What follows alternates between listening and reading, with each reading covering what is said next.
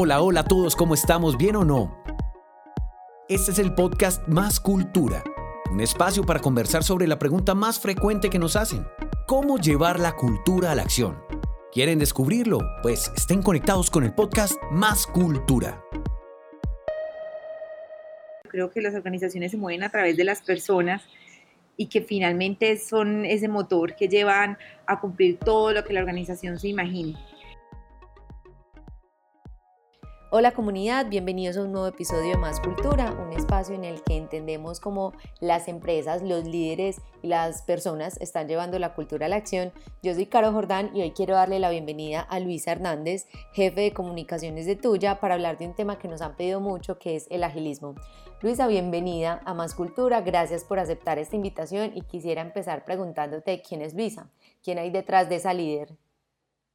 Yo soy Luisa, yo soy comunicadora de profesión, llevo ya 12 años como trabajando en el medio, siempre me desempeñaba en las áreas de comunicación y cultura y es algo que me ha gustado muchísimo. Yo siento que la cultura es aquello que no se ve, es un gran intangible, pero es un gran movilizador. Luisa, en este proceso, ¿qué ha cambiado para ti? ¿Qué ha cambiado en estos últimos años de cara a tu rol? En Tuya entré hace 3 años y medio, entré primero pues al equipo de comunicaciones y hace ya un par de meses, con todo este proceso de cambio que estamos implementando en nuestra compañía, pues tú sabes que cuando hablamos de un cambio de agilismo, pues el primer paso es hacer un cambio en esa estructura, que si bien es un cambio importante, no es el punto de llegada, sino que es el punto apenas de partida, eso es como lo más fácil. Y nuestro COE de talento, nosotros estamos recogidos todos en un COE que se llama Talento, Experiencia y Comercial, y dentro del equipo de talento creamos un equipo dedicado a cultura. Es un equipo muy bacano, es nuevo, se llama Gente Tuya y tenemos esa gran misión de revolucionar como la forma en la que intervenimos cultura. ¿Y por qué revolucionar? Porque queremos hacer las cosas diferentes, así como esta compañía siempre nos ha retado y creemos que lo ha hecho muy bien. Entonces, hace ya, todavía no llevo un mes, tenemos este nuevo equipo dedicado precisamente a gestionar la cultura. Claro, me imagino que muchos cambios en los últimos años. Ahora quisiera que me contaras cómo es la cultura de Tuya, cómo la describirías, cómo es trabajar en Tuya.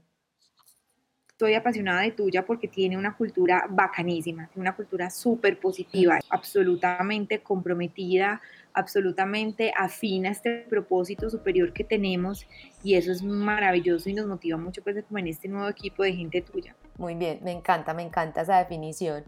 Luisa, ¿cómo han vivido ustedes el proceso de transformación cultural? Yo sé que en Tuya lo han definido como un proceso de cambio, pero quisiera entender por qué esa definición de trabajar desde el agilismo, por qué se tomó esta decisión y cómo ha sido este proceso de cambio. Tuya pues es una compañía muy grande, muy consolidada, es el segundo emisor de tarjetas del país, el segundo emisor de tarjetas más grande del país. Tenemos casi 3 millones de clientes. Y eso nos hace ser una compañía con una expertise y un conocimiento muy fuerte de este negocio. Sin embargo, ha sido también muy tocado por todos los cambios. El consumidor está cambiando, el mundo está cambiando, el mundo digital también. Y a partir de ahí tenemos también esa firme convicción de estar donde y cuando el cliente nos necesite. Entonces, este proceso de cambio arranca cuando decimos esta compañía tiene que estar centrada verdaderamente en el cliente. Tiene que pensar, respirar y tomar todas las decisiones alrededor del cliente. Y es por eso que nace pues, todo este proceso de cambio. Y Carlos Villegas lo voy a citar bastante. Carlos Villegas es nuestro líder de compañía y él siempre dice, ese es mi gran objetivo. Entonces, para yo llegar a lograr ese propósito, ese sueño, pues realmente encontramos en agilismo un medio para llegar. Y empieza este proceso para migrar a agilismo como una nueva forma de trabajo, lo estamos viendo en esta compañía como una nueva forma de trabajo y empezó más o menos en el mes de octubre del año pasado. Se empezó y se dio prioridad pues, a las áreas de delivery pues, de la compañía y a principios de este año migraron 5 equipos a ser completamente equipos ágiles, con lo que eso implica, con todo un proceso previo de diseño, de definiciones, primero defina una estructura, luego defina el diseño de cada una de esas estructuras, luego elija a las personas que van a estar en esos roles ahora diferentes. Esto pues tuvo un camino muy previo, muy marcado muy arduo, y durante ese camino arrancamos desde el Frente de Comunicaciones y Talento, de la mano de formación y desarrollo también, acompañar a las personas en este proceso, a irles mostrando todos los beneficios que iba a traer esta nueva forma de trabajo para nosotros en Tuya, mostrarles que íbamos a realmente a convertirnos en una compañía referente en estas formas de trabajo y que realmente íbamos a llegar a ser y a respirar, como te lo decía, por ese cliente, ¿sí? A dejar de pronto un poco el foco en producto y enfocarnos completamente en ese cliente que al final es nuestra razón de ser, a entenderlo, a conocerlo y a construir con él, sobre todo eso, construir muy hombro a hombro con ese cliente. Entonces empezó un proceso de acompañamiento desde todos los frentes, como te decía, y ya a partir de ese momento cero, entonces vino pues ya toda una estructura fuerte de comunicaciones. Yo creo que si me preguntas, aquello que es muy importante en estos procesos de acompañamiento aquí es la comunicación, y ese tema en nuestra compañía se valora bastante. Mantenemos una comunicación muy clara, sobre todo muy transparente y muy oportuna, y tratamos de mantener muchos escenarios cara a cara. Nuestra compañía tiene muchos rituales que son cara a cara o en el anterior mundo presenciales, precisamente para evitar como una fuga en la intención del mensaje, y cuando los mensajes no los damos cara a cara y los hacemos a través de despliegues, tratamos de asegurarnos de que ese mensaje sí es entendido de la misma manera, y acompañar a aquellos equipos donde vemos un riesgo de pronto que ese mensaje no llegue como es. Muy importante tener como ese panorama claro. Y ahora sabemos que cuando gestionamos cultura estamos gestionando personas. Quisiera preguntarte cómo ha sido el acompañamiento a las personas, qué rituales han desarrollado alrededor del cambio y de este proceso que están viviendo, qué dicen, qué sienten, cuáles son esas percepciones de las personas. Nosotros tenemos un gran ritual que es masivo, es para toda la compañía, que se llama el encuentro Somos Tuya. Es un encuentro de alineación y de comunicación full. Yo siempre he dicho que es la comunicación y la cultura en vivo y en directo, porque es un evento que hacemos ya ahora con la pandemia. Incluso me ha parecido maravilloso, claro, porque sabes que los podemos hacer mensuales. Antes lo hacíamos trimestral cuando eran presenciales. Incluso nosotros tenemos presencia a nivel nacional. Estamos en más de 50 municipios y estamos en casi todas las ciudades principales, y eso también nos implicaba un reto. Y cada 3 meses íbamos y lo hacíamos en Medellín y lo hacíamos en todas las regiones. Y teníamos personas de nuestro comité directivo participando en esos espacios cada 3 meses. Y lo que hacíamos era contar información de la compañía, lo que hacemos, contar información de la compañía para mantener a la gente alineada. Y cuando hablo de información es de todo tipo, ¿sí? Números, cifras, el cómo vamos en esta compañía, nuevas iniciativas, nuevos proyectos y temas pues de interés para todos. Y lo hacíamos, como te decía, presencial, y fue un encuentro, siempre ha sido un encuentro muy ganador, donde tenemos la información de primera mano, porque son nuestros mismos líderes quienes nos cuentan, y eso es maravilloso. Y usábamos también como diferentes formas.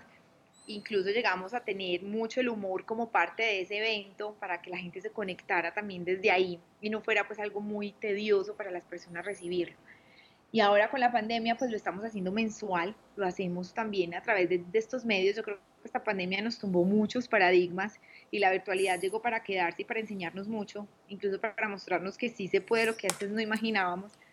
Y lo hacemos a través de Teams, hacemos un evento masivo y nos conectamos 1.600, 2.000, 2.300 personas, y funciona. Creo que incluso ayuda bastante para que aquellas personas que incluso estaban en ciudades o en municipios donde no llegábamos precisamente hasta allá, pues lo puedan hacer. Entonces yo creo que la cobertura aquí se amplió y eso ha sido muy ganador. Entonces eso es un ritual para Tuya absolutamente importante. Hay otro que se llama el encuentro de líderes, y ese encuentro de líderes lo hacíamos de manera anual en el esquema anterior, y el objetivo realmente es full alineación de esa estrategia de compañía. Por eso lo hacíamos a principio de año. Entonces iban los líderes a alineación y tener toda la información de la estrategia a trabajar para ese año. Y a partir de ahora ya con este esquema de agilismo lo estamos haciendo cada 3 meses, aprovechando una de las ceremonias también que trae la metodología. No dejamos de hacerlo. Aquí ya es, como te decía, trimestral. Y también tratamos de incluir un componente de entorno y de conocimiento de entorno de qué está pasando. Siempre esos espacios se han caracterizado por compartir mucho conocimiento también, más allá de solamente la estrategia, también traemos esa mirada de afuera, como te digo, tenía un tinte bien académico, absolutamente ganador para todos, y es uno de esos rituales también que vale la pena mantener, porque creo que también cohesiona bastante. Y de forma fácil y práctica, si pudieras decirme en una servilleta, en un tweet, ¿qué es el agilismo? ¿Cómo lo definirías? El agilismo para mí es un medio para llegar a. Y muy en línea con lo que dices, ¿qué cambios de estructuras han tenido? ¿Cómo es esa nueva fórmula de trabajo desde el agilismo? ¿Qué cambios hay en una estructura tradicional? Nosotros, pues como estamos con esta metodología de agilismo, de hecho, denominamos dentro de nuestra compañía un área que se llama Nuevas Formas de Trabajo, porque hoy es agilismo, mañana pudiese ser otra, ¿cierto? No nos queremos casar solo con el agilismo.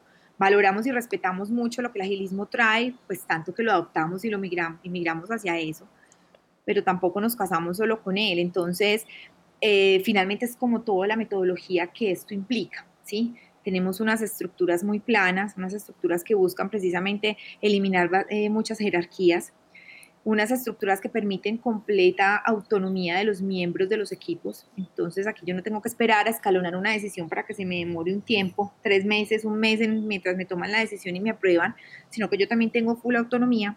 Y también otra característica es que los equipos son interdisciplinarios, entonces en las células de trabajo encuentras personas sentadas del área de clientes, de tecnología, de riesgos, y eso es muy ganador porque están los actores clave que son quienes toman la decisión y deben de tomar la decisión. Y como te decía, por el enfoque al cliente, que es el que estamos trabajando fuertemente, pues ahí también hay un juego de experiencia bien grande que se encarga de tener a todas esas personas en esas células y en esos equipos de trabajo, precisamente velando por el cliente, velando porque ese cliente sí esté y sea el centro en el que gira todo el equipo de trabajo. Y no solamente vela por eso, sino que, porque pues es muy fácil declarar, mire, oriéntese al cliente, pero ¿cómo? Pues ayúdeme, enséñeme, porque si nunca lo he hecho, nunca he estado orientado al cliente, ¿cómo lo voy a hacer ahora? Entonces, a través también de esas estructuras se permiten tener esas líneas de expertise que llegan a todas esas, que tienen como una capilaridad muy importante y que también forman y entregan ese conocimiento a los miembros de los equipos para que efectivamente se centren en ese cliente. Entonces, esas son las características que yo veo más grandes que tiene trabajar bajo estas estructuras ágiles. Es absolutamente ganador y creo que genera mucha, es decir, tú puedes visualizar esa entrega de valor rápidamente. Normalmente cuando tú trabajas en proyectos, los proyectos son de largo aliento y tienen pues unas fases largas de pronto en el tiempo y tienes que esperar unos 6 meses hasta ver el producto final. Aquí en agilismo tú vas viendo esos mínimos productos viables que son tan comentados en el mundo y en el mercado. Esos mínimos productos viables tú los vas viendo en un tiempo corto y vas viendo estos equipos como cada vez se empeliculan más por escuchar a ese cliente y por realmente entregar el valor que el cliente está esperando. Además, también tengo que contarte, y esto no es ajeno, nosotros en plena implementación de agilismo pues entramos a esta pandemia. Llegó el COVID a movernos todo, entonces terminamos parte de la implementación de manera virtual, que eso fue un reto bien grande, pero que también yo te digo, como compañía en esta crisis nos tuvimos que mover rápidamente y volver y revisar y tomar esas decisiones estratégicas rápidas y acertadas para esa crisis, y creo que el agilismo nos permitió tomar esas decisiones de manera más acertada y más rápida, y eso fue muy ganado. Quisiera que me contaras 3 acciones puntuales de cultura que han sido base para el proceso de cambio. El hecho de mantener una comunicación permanente y directa, como en todas las fases del cambio, es muy importante. Nunca es suficiente la comunicación que tú tengas en estos procesos de cambio, nunca es suficiente. Mientras más espacios, más escenarios, más medios, más mensajes y más veces de ese mismo mensaje, creo que es importante. Entonces creo que eso es algo que a nosotros nos ayudó mucho.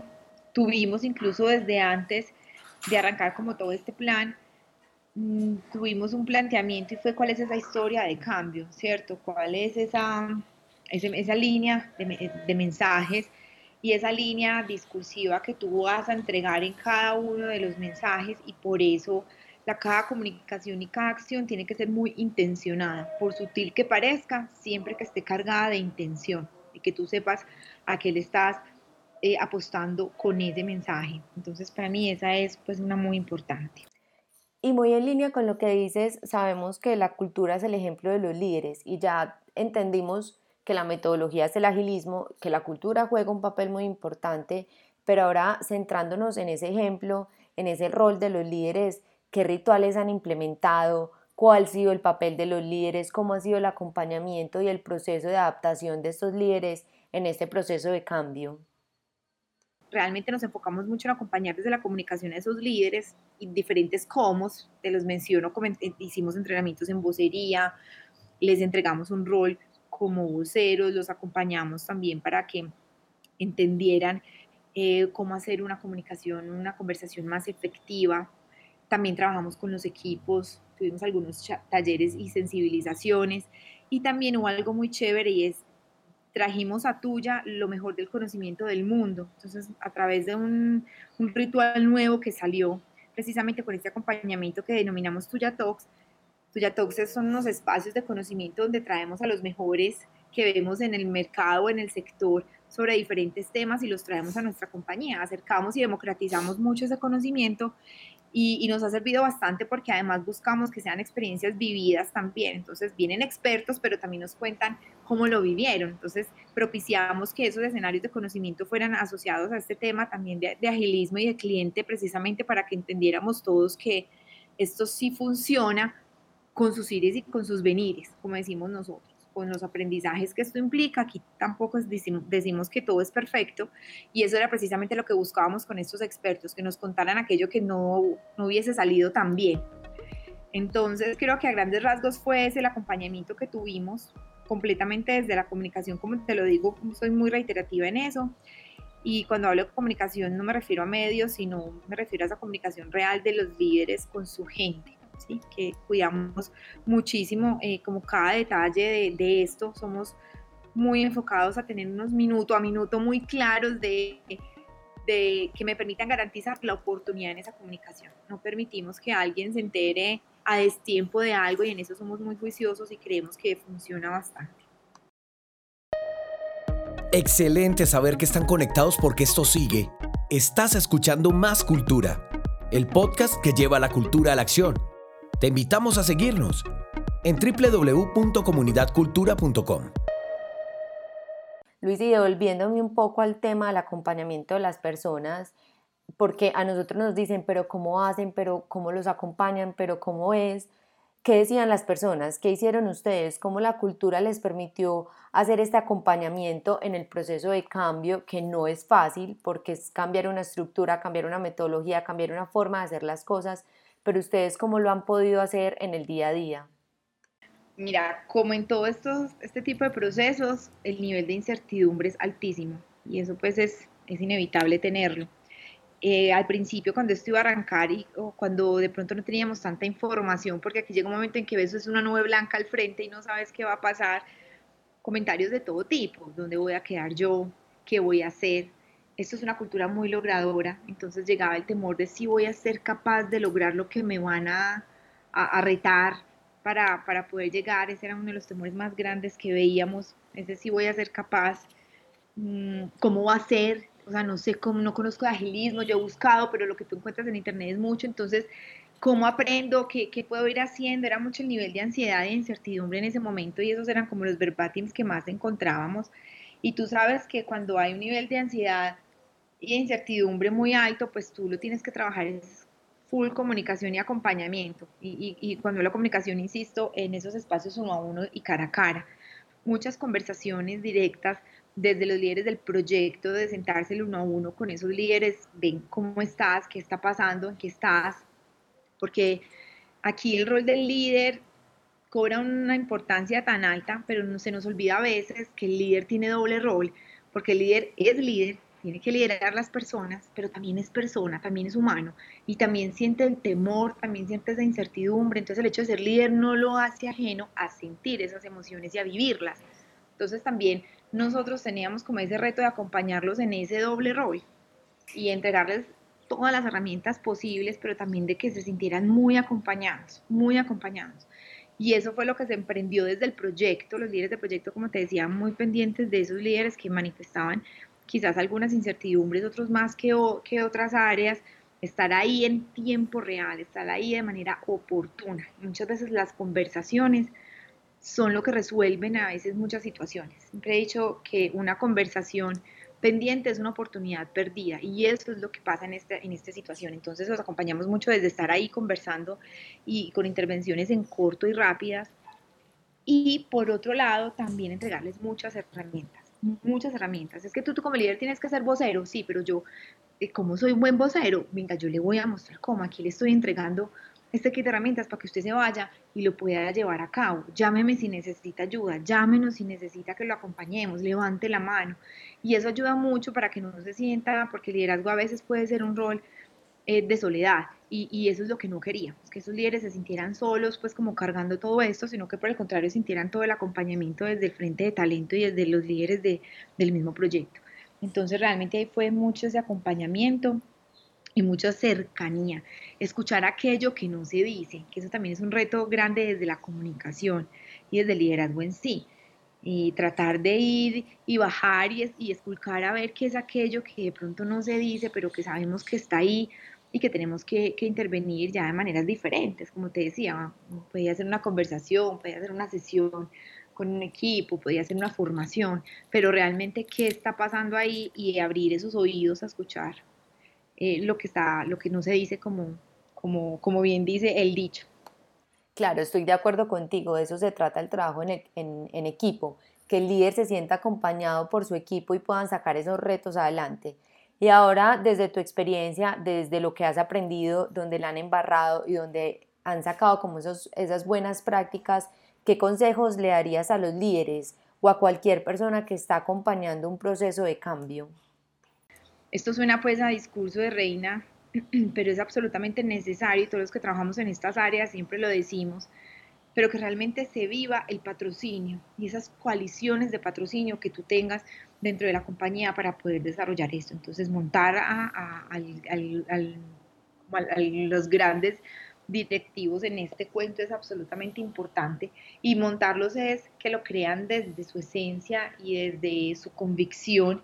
Y eso para Tuya ha sido muy ganador. Siempre hemos tenido el patrocinio del líder de la compañía, y ahí, de ahí hacia abajo también ese patrocinio se da, y cuando no, pues esas coaliciones es donde empiezan a cobrar sentido, cómo empezar a movilizar ese patrocinio para atraer y generar esa atracción de esos líderes y poder empezar a generar esa sensación de compromiso en todos. Luisa, escucharte hablar es apasionante, se nota, y me conecto mucho con esa cultura de Tuya, pero sabemos que no todo es color de rosa. ¿Dónde la han embarrado en este proceso de cambio de la metodología del agilismo? ¿Dónde no hicieron como también la tarea? ¿De dónde podemos aprender de lo que Tuya está haciendo? Te voy a decir, el error incluso en nuestra sociedad o en nuestra cultura como país, como mundo, digo yo, es difícil. No es chévere equivocarse, a ninguno le gusta. Y el error a veces lo satanizamos mucho, porque obviamente los errores tienen impactos grandes, y yo tampoco te voy a decir que tenemos que celebrar el error, ni mucho menos, pero me voy a tomar unas palabras de Laura, que es también del equipo de ustedes, que me encantaron.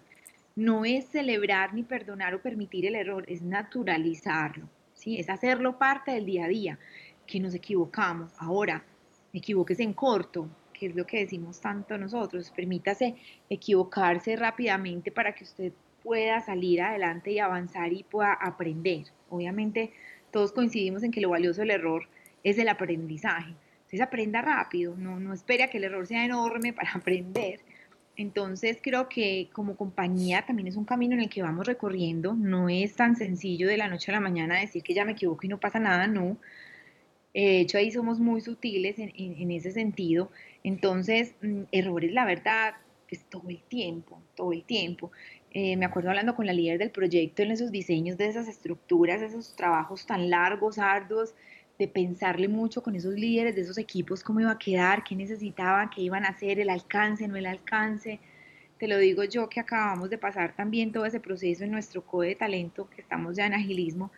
Eso cuesta, y tú no vas a llegar al mundo perfecto, tú no vas a llegar a tener la estructura perfecta, tú cada que la ves vuelves y iteras y vuelves y ajustas. Entonces yo creo que es más naturalizar el error y avanzar rápidamente y pasarlo. Entonces yo creo que, si tú me preguntas algo que hayamos dicho que embarrada, yo creo que no, creo que es más embarradas todo el tiempo, pues como en corto, que esto aquí no nos funcionó, hay que volver y revisar, volvamos otra vez a pasarlo como por el procesador a ver qué nos sale, dale otra mirada desde ese punto de vista que tienes tú, dale otra vez nuevamente, vuelve y pásalo, como esas iteraciones que siempre existen entre todo, y creo que eso es lo ganador, de saber que si en esas iteraciones que algo pasó no está tan bien, pues yo inmediatamente lo ajusto y lo arranco.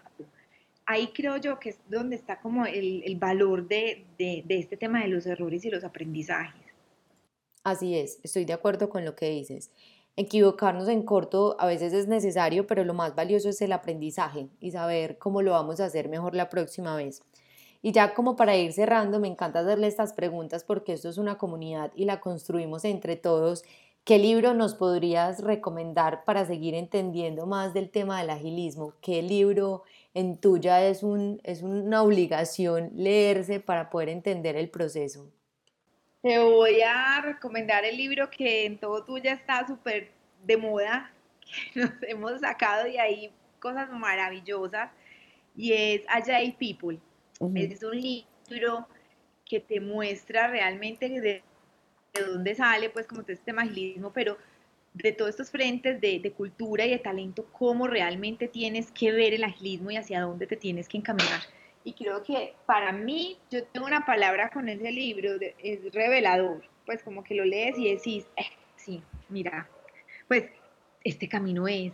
Entonces, o no lo había visto nunca por ahí, creo que es un libro que te puede revelar bastantes insights importantes y te marca un camino. Entonces, ese sería como mi recomendado. Muy interesante, hay que tenerlo en la lista para poder leerlo. Y una frase que se haya convertido como en tu mantra y que compartas constantemente con tu equipo. Se ha convertido en mi mantra de vida, y todas las personas que han trabajado conmigo dicen esa típica frase de Luisa. Para mí la comunicación es un milagro. Entonces, al decir que la comunicación es un milagro, es que nos tenemos que hacer cargo de ella. Y el mensaje que yo tengo aquí, esto es típica teoría de comunicación, pero mi mensaje es muy claro para mí, pero es mensaje para mi emisor, es claro, perdón, para mi emisor, seguramente no. Entonces yo siempre digo, la comunicación es un milagro, y como es un milagro, hagámonos cargo para que pase, hagámonos cargo para que efectivamente se lleve a cabo y entregue ese mensaje como debe ser. Me encanta la frase y me conecto mucho con ella. Y para cerrar, la última pregunta más de cara a la comunidad, ¿por qué le dirías a las personas que gestionar cultura es tan importante en un proceso de cambio como el que tú ya estás viviendo hacia el agilismo? ¿Por qué deberíamos poner el foco en la cultura? Puede sonar un poquito a cajón, pero yo lo compruebo todos los días, definitivamente. La cultura sin liderazgo y sin comunicación es muy compleja sacarla adelante. Es muy compleja, y esa cultura puede que es algo que a veces te resulte, incluso no la gestionas de manera liberada y tiene un resultado. La gestionas de manera liberada y tiene un resultado, ¿cierto? Para mí es importante siempre gestionarla, tenerla muy clara, siempre mantenerla ahí muy, muy, muy en el radar de la compañía. Y yo creo que comunicación, liderazgo y cultura son 3 palabras que siempre van a estar articuladas, siempre. Muy bacano, muy interesante lo que nos cuentas, Luisa. Muchísimas gracias por el tiempo, gracias por compartir con nosotros estos aprendizajes y estas vivencias. Esto es un espacio para entender cómo las empresas, los líderes y las personas están llevando la cultura a la acción, y nos vamos con muchos aprendizajes. No, a ti mil gracias, y qué chévere que estos temas resulten tan ganadores y que sean ahora como tan taquilleros, porque hace unos años estos temas eran como los últimos, hoy siento que están vendiendo y full taquilleros, y me encanta porque sé que somos muchos los apasionados por estos temas, y la cultura puede sonar a veces un poco desagradecida como cuando la trabajas, pero cuando le metes la pasión y la mueves realmente ves el resultado. Entonces yo creo que es muy ganador esta comunidad, y que entre todos podamos compartir experiencias y sentir que no estamos solos en este trabajo tan grande con la cultura. Así es, así es. La idea es que más personas se sigan sumando porque esto está cogiendo fuerza y se está volviendo como un ítem importante en el checklist de los directivos. Entonces, muy bacano compartir aprendizajes, anécdotas y todo lo que estamos viviendo para hacerlo de la mejor manera. Y bienvenidos siempre a Tuya, en lo que podamos contribuir y aportar, pues aquí siempre estaremos dispuestos. Gracias también a ustedes que nos escucharon y ya saben, están muy invitados a seguir conectados con la Comunidad Cultura. Pueden visitar www.comunidadcultura.com y seguirnos en nuestras redes sociales para que sigamos entendiendo cómo la cultura se está llevando a la acción y cómo las empresas pueden crear ecosistemas más conscientes. Hey, a todas las personas que nos escucharon hoy, solo agradecimiento y buena energía. Los esperamos en un próximo episodio de Más Cultura. No se olviden de unirse a nuestra comunidad en www.comunidadcultura.com.